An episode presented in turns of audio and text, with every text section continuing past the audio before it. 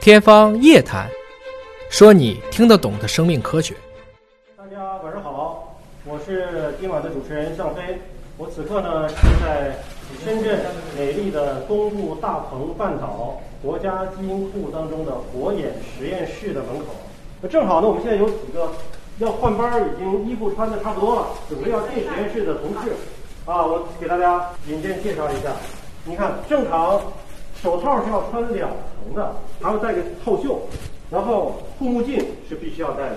呃，这两位，你们是要换班的，对不对？对的对。来，自我介绍一下，你怎么称呼你？啊，我叫钱溥义，你在实验室当中主要是做什么工作我呢们？主要是负责样本的接收和灭活的工作，接收和灭活是什么意思啊？主要就是把这个样本从我们外地运转过来之后，我们在有保护的这个房间里面把它清点，然后呢把它这些病毒都灭活掉啊，灭杀活死就掉是。杀死，对，就是我们在做实验检测的时候，其实是死的病毒，对不是活的病毒，没错。但做这个工作有没有危险？因为我们都已经穿了三级的防护了，并嗯且在二级的生物安全柜里面操作，所以说呢，相对来说是能够保护我们自身的安全的。你看，就是这个帽子里面还有帽子啊，然后整个的这套防护服，这个鞋套是三层，其实啊，两层长的这个，外头还有一个矮样儿的。然后你们就准备进去了，一般进去工作时间需要多长时间？一般呢，我们是上午四个小时嗯啊，中间出来休息一会儿，下午四个小时，一共八个小时。啊，就是一个班儿是八个小时。对，那穿成这个样子，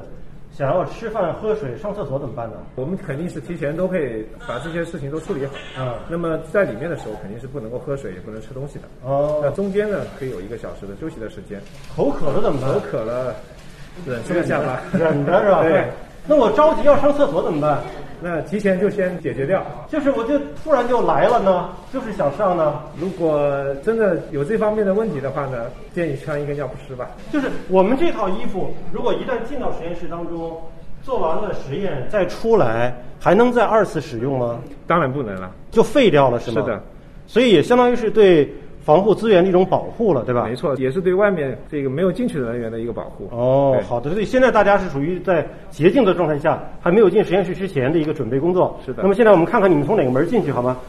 好，要从这个门进。对，这只是一个进入的门。进去之后，然后进行操作。如果出来的时候从哪儿出？还是从这儿出呃，吗？不是不是，我们进入和出来的这个通道完全是分离的。就是出来之前要把所有这一切在实验室当中穿过的东西要先脱下来，是的，然后要隔离吗？不需要隔离，因为我们在这个里面相对来说是一个比较洁净的房间了。哦对我们出来之前呢，也会对自己的这个身体进行一个消毒。嗯就是把自己先消毒完了之后，再出来然后外面所有这一切都脱掉了之后，才从这个门儿出来，对吧？所以里面是一个单向的循环通是道。的，是的。好的，好的，那你们加油了，辛苦辛苦，fighting fighting。好，那么现在开始我们正式的直播了，为大家请出我们华大基因的 CEO 尹烨先生。尹烨老师你好，向飞同学啊好，我们这种状态就可以握手了， 对吧？这种状态可以握手了。我们来解释释义啊，来告诉对一个大概有差不多一个多月的时间了，华大的上千位员工，特别是我们在一线的这些实验员工，都是这样日以继夜的在生物安全的实验室里工作的。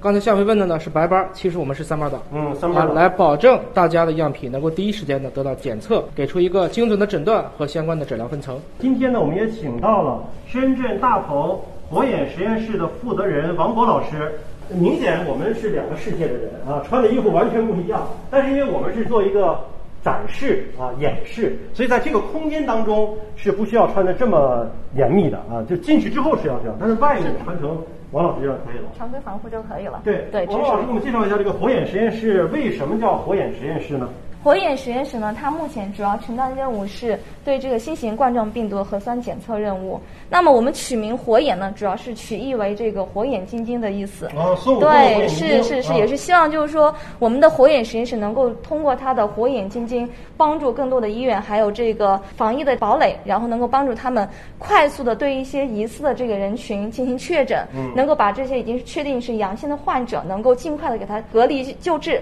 然后更好的能够保护我们这些。健康的阴性检测人群。因为刚才尹烨老师也介绍了，我们这是三班倒，对吧？哦是是三的班倒意味着我们二十四小时实验室是不停工。对那么是的二十四小时，我们能够检测多少人的这个新冠病毒的这个样本呢？目前我们在大鹏的这个火眼实验室的每天的这个样本处理能力是一万份。嗯，一万份。对咱们看样本怎么处理，好不好？好的嗯。哎，这个有一个很有趣的一个镜头角度，就是在这边，你看，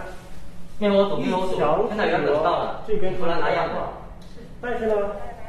玻璃墙里边这边，大家穿的就是像我这样的一个三级的防护服对。呃现在这个房间是在做什么呢？这个房间主要是我们这个检测样本到了之后呢，通嗯过这个传递窗，然后把它送到我们这个 P 二级的这个检测实验室里。就是这个密封的箱子当中，就是我们采集到的这些呃病毒样本。对，是的，哦就带检测样本。那这边还都是属于这个洁净区，嗯所以我们的这个工作人员都还是穿的是这种普通的这种防护。放进去之后呢，对？这个箱子是单向的传递窗，它是嗯单向开关。那么我们通过这个对讲机，因为不能带手机，所以都是对对讲机。然后我们的这个工作人员就会把这个样本从这个传递箱拿进嗯我们的这个实验室进行检测。哦，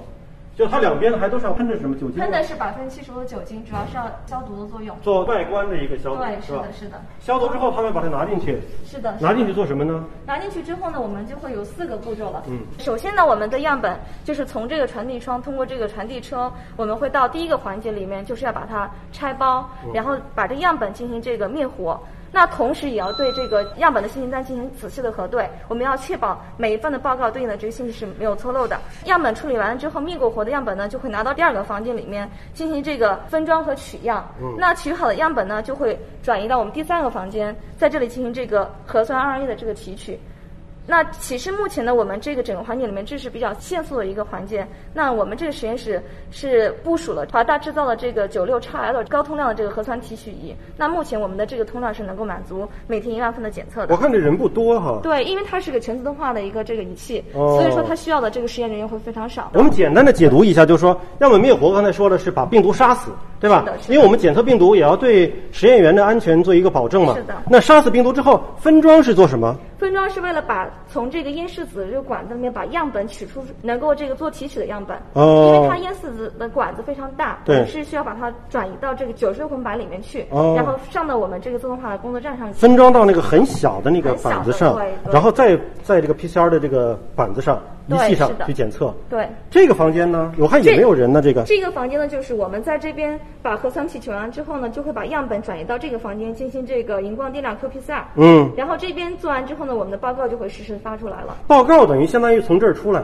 对，是的。那这不需要人值守吗？这个只需要少量人值守就可以了。哦对我们所有的这个信息是有这种信息化的电子化的系统，所以它的这个流向是非常快的。我们很多报告解读的同事呢，是可以在实验室之外，然后能够拿到这些实验数据进行这个报告的解读、分析和上传。你看，我们刚才进去换班的两个朋友说，他们就是做灭活这个工作，其实就是在这个房间，对在对第一个吧房间对嗯哦，知道了。好的，谢谢王博老师。那么，尹烨老师，我们继续着往外边走了，好不好？我们跟大家一起来看一看。看看整个这个火眼实验室的一个情况，包括要为大家介绍出我们另外一位负责人，因为火眼实验室不光是在深圳大鹏友，对最早的应该是在武汉，是对吧实际？上是华大基因的董事长啊，嗯汪建，汪建老师呢，他在大年初一，对自己就带着团队逆行到武汉，开始嗯去解决当时武汉样本，尤其是疑似样本的这个积压问题。嗯，当时就觉得要有一个特别大通量的一个实验室，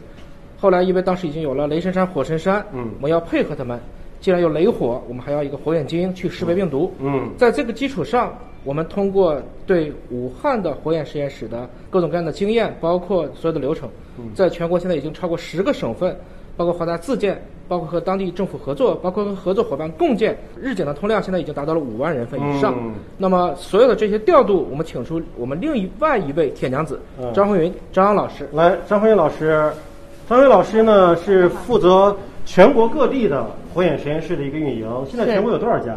呃，我们现在全国有除了这个深圳之外，我们武汉、天津、北京还有长沙这几家实验室已经可以做这个冠状病毒的检测。嗯另外的话，我们在重庆、昆明、还有上海、南京。还在筹建我们的实验室。嗯还有就是说，华大也在把这个技术转移到其他的合作单位，比如说无锡，我们共建的这个实验室已经在十二月十二号开始运营了。嗯所以我们现在整个全国的这个冠状病毒的检测能力，就是刚才尹总也提了，我们是有一天有五万份样本的检测能嗯一力。天能检测五万人份。对嗯那么咱们从建立以来到现在，一共检测了多少份的冠状病毒的样本啊？对，我们截止到今天的凌晨，我们的这个全国的检测量已经达到二十万份的。二十万份，咱们边走边说好不好？好嗯咱们顺着这个实验室往前再走一走看，因为我们虽然是进不去啊，呃，因为我不给这个工作人员添麻烦，但是咱们可以透过外面的窗口看一看。嗯有两个窗口呢，通过外面的，这其实是户外了，大家看，漆黑一片，周围没有灯 光。这个就对对是灭活实验室，哎，对对，这个实验室我们就是进行这个样本的拆包、核对、信息的核对和灭活。嗯对一般样本到了这个实验室之后，我们就是要先。进行这个生物安全柜里边把它拆包，拆包完之后，然后我们进行灭活。怎么灭活用完什么方式灭活？啊？我们现在是用高温的方法，六十五度三十分钟进行灭活。嗯哦，我以为就倒点儿白 酒， 就上来对了对，因为这个病毒它对高温是非常敏感的。哦，啊六十五度，三十分钟。对，然后灭活之后呢，咱们看看他们的工作。你像这边还有拿小试管的，是干什么的？它这个就是我们已经灭活完了，我们要对每一个这个咽拭子这个管上面，它有一个条码，哦它其实就是这个样本进入整个实验检测唯一的一个身份证。就是一一对应人的。，哎，对，这它这的个样本是谁采出来的？是是采的是谁的？是吧？。对对，哦，所以它扫这个就是把它整体这个呃身份证扫完之后，就可以进入整个实验流程了明白。我们在每一个环节就可以监控到这个呃样本在我们全流程里的一个过程。嗯，这灭活是所有的第一步嘛？这个实验室是第一步，是不是？对，呃，第一步，嗯第一步就是样本进来是先灭活，是然后我们还有两个区间我们是看不到的，但是这个是最后一步了，相当于。对对对。这个区间我们能够看到。这个区间我们可以看到，我们这有好几台高压灭菌锅。对这个锅的目的就是，我们现在大家也知道，我们处理的这些样本都是有感染性的样本，所以我们的这个都要按照医疗垃圾的处理方式，在我们实验室做完之后，我们要把它拿出来，在这个高压灭菌锅里边灭完菌。以后，然后我们拿出来，才可以作为医疗垃圾进行处理。嗯这样子的话，就避免我们实验室里边的感染性材料呃流出这个实验室，造成环境的污染。也就是说，我们穿的防护服、口罩、帽子、手套，最后你出来之前，其实都要丢到这些锅里边，哎进对行高温高压的杀菌。是、啊嗯我们这个医疗垃圾桶是会套两层袋子，对然后我们把我们的这些防护服都会装到这个医疗垃圾桶之后，嗯然后我们把它系紧，然后进行高温灭菌的处理。哦，明白了。好的，来，尹烨老师，我们就边走边说了。好，谢谢张老师。感谢张老师啊，今天跟向飞呢，我们特别穿上了这个三级的防护，其实是给大家示意一下，就是说，不管今天是我们一线的白衣天使，嗯，还是为这些病毒日以继夜去给出检测结果的这些实验员们，嗯，其实他们这个状态实际上是非常难受的。那不管是这个它的这个透气度啊，包因为括我刚穿一会儿，对就已经冒汗了，就是整个是憋着。你想，我还没干活呢，对你要进到那个实验室当中，再去做那些操作啊、干活啊什么的，呃，确实是很多。它也不能喝水，对啊，上厕所啊这些都要先忍着。没错没错或者说，你想，如果是我们的一线的医护人员，嗯他如果稍微可能有哪一段不注意，他有可能就有被感染的风险。对对所以我想，这些最美的白衣天使，不管是在前线的，或者在实验室里的，大家应该更多的给他们尊重、爱护和掌声，因为他们守护着啊这个我大们家的和安谐的全社会和健康，对对我们两个因为只是演示哈，但其实他们在进去之前，除了穿成这个样子，要用胶条把所有的这些可能漏风的地方、漏气的地方都要粘一粘的啊对对哎。哎，看看这路过了我们的，这像太空舱似的，这这是什么呢？啊，其实我们今天是在这个国家基因库，对这些是存储我们的人类的细胞的，我们称之为就是液氮罐，嗯是一个自动化的液氮工作站。那么它的温度呢是要在零下一百九十度以下，嗯来保持，比如说我们的干细胞啊，我们的免疫细胞可以一个长久的活性，哦啊，相当于这是一个超低温的一个冷藏设备存细胞啊，然后啊，存细胞，存各种细胞，包括自己的免疫细胞啊，生殖细胞是不是也可以存？如果精子卵子如果允许的话，嗯啊当然这个中国目前还没有允许就是纯卵子，嗯嗯嗯。嗯，但是现在有一些是什么干细胞的这个什么各方面，它的提取干细胞啊，都要存也是靠这也个是。通过这个方式来存的，是的，对。我们现在呢是来到了一个补给站，这个补给站呢就是火眼实验室的能量站，因为我们知道他们工作很辛苦，对，一进去五六个小时不能吃不能喝不能上厕所，是专门在这儿设立了一个能量站。这个能量站呢有很多吃吃喝喝，呃，大家是免费取用吗？是免费使用，哦而且尽可能的让大家在这种，尤其是加夜班的时候，有一对个相对好的心情。嗯所以我们其实这段时间，我们的后勤人员呢，也就想想各种各样的办法，比如说我们配点儿这种能够自热的一些饭哦自加热的啊对还有对一对对些对这个你看，包括热干面，嗯啊，其实现在吃热干面也是对哎湖北人民的一个帮忙。对对对对对，啊而且写了就是什么呢？提示大家啊，单人单桌，对吧？用餐前洗手，食不语，多喝水，对不要打包带走， 你自己在这儿吃。墙上贴的这些是什么呢？墙上这些是关于整个从地球起源到整个生命的一个大事记。嗯我们其实这是一个这个华大所做的一个战略地图。嗯这时候汪建老师呢，领着大家一起把整个这地球的四十六亿年嗯有生命的三十四亿年所发生的各种各样的事情都总结在这个板上，嗯来帮助大家更好的去理解我们跟生命科学结合的华大战略。火眼实验室因为是在做病毒的检测啊，现在在全国，咱们展望一下，到底是哪些人需要做这样的一个病毒检测？是确诊的病人需要，还是说病人康复之前判断他是不是康复了需要，还是说普通人？嗯我就是有点儿怀疑，对啊，我最近有点气喘，我对我我想问问我是不是这个新冠病毒？那大家都可以做这种检测吗？我们在这个还是需要从这个，我们从大家做什么事情要看文件和规范。嗯，我们以卫健委其实已经更新到第六版的关于新冠病毒的这个诊疗指南上看。对如果想做病原学的确认，嗯那就必须要做这个核酸的检测。嗯，什么叫病原学呢？就是究竟你所谓的刚才这些症状，嗯是由什么所引起的？对，所以这个人群就包括了，一个就是他有疑似，嗯包括有接触史，嗯，包括医观医学观察，嗯包括隔离，包括甚至自救怀疑的。现在还有一个更多的是企业复工，嗯很多企业复工也很担心呢、对所以更多的企业复工也想大家一起能过来去做一些检测就。上班之前先判断一下。对那现在是不是真的有那种没有什么症状，但是一检测出来发现是阳性的这种情况多见吗？目前看起来我们已知发现的还不多，还是嗯属于这个个别案例。嗯但实际上，任何病毒其实都会有这种所谓的无症状携带者。嗯无症状携带者呢，它其实不一定没有传染性，嗯只是这个病毒它可能只是感染，嗯携带，但是并不用对它形成，比如说没让它发烧，嗯甚至它可能完全没有自觉的症状，嗯，应该来讲，我们对新冠病毒的认知还在路上，嗯如果这样的一些无症状携带者如果比较多的话呢，那我们可能也要做好一种准备，就是这个病毒也许会跟人类长期存在，嗯那这个意义上讲，疫苗就更有意义了。我今儿还看一条新闻说哈、说美国那个 ABC 啊还是日本，日本在推测美国说它的哦1.2万的流感当对中，有一部分可能是新冠病毒。对，然后他报道了一个，就是说美国的流感的得的人数和死亡人数都远远高于目前新冠的对得的人数和死亡，这指全球范围哈。它是美国范围，嗯美国这里是大约有两千多万人判断是感染，嗯然后大约有一万多人死亡，嗯这嗯么一个情况。对对对对那这对，个过程中呢，因为美国 CDC 呢也没有全国的数据，嗯它是根据百分之七到九的数据按照模型给推算出来，嗯就换言之，那么新冠病毒呢，可能大部分人只是第一次接触病毒，嗯而对于如果你很了解病毒的话，你会明白，其实每隔一段时间，人类就会面临的一种新的传染源所带来的一个挑战，总会经过一番我们说谈判，这个谈判可能是你把它干掉了，嗯也可能是通过疫苗让它没有栖身之地了。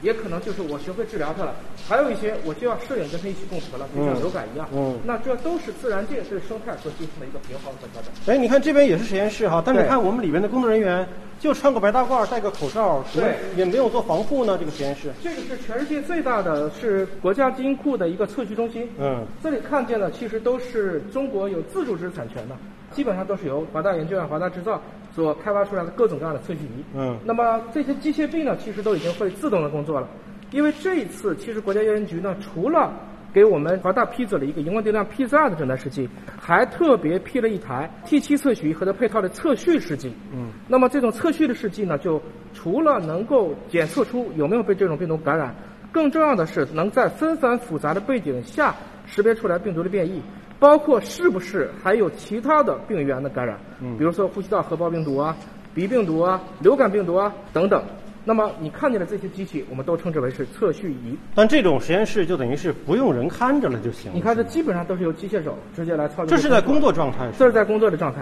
哦，也就是说，目前全球就只有美国和中国有这个能力，嗯有大规模的做这种临床检测和诊断的这个能力。其实这还有一台我觉得还非常适合在疫情期间去做检测的一个设备，就对是远程的 B 超仪。啊，远程超声，远程超声相当于是说，机械手臂在病人这边儿，没错专家可以离病人十万八千里，只要现特别是五 G 通了，哎它会更快。通过五 G 的的技术来做这样的一个检测。对呃，我觉得从未来这种公共卫生角度哈，嗯因为我前一段是跟一个社会科学院的一个研究员杨团老师聊天的时候，他也说，他说我们国家应该建立这种专门的灾害医疗，对就是大灾大疫突然来了的时候对。就是你完全是用现在的传统医疗去做支撑和补充，在不得已的情况下，当然可以这样做哈。但如果说要专门去建一个对于灾害防控的这样的一个医疗，像这样的设备就大有用武之处现了。在像移动的 P 三，对移动的这种双安全三 D 的实验室，嗯移动的 CT，嗯包括远程的 B 超，它们对都可以很好的配合起来。我们在过去诊断这个肺部的一些所谓的影像学诊断，用的一般是 X 光或嗯者是 CT，、当然现在越来越多的人也考虑到 B 超有自己的优势，嗯所以现在应该说这些无创的影像学诊断，如果可以通过全自动的值守。以及通过我们说人工智能加上有经验的医生共同来操作的话，其实不光是针对这次新冠，对未来很多的在这些老远边穷的贫困地区，实际上就可以解决当前分级诊疗当中的痛点。我没有这么多有经验的影像学专家，就用这样的设备就可以了。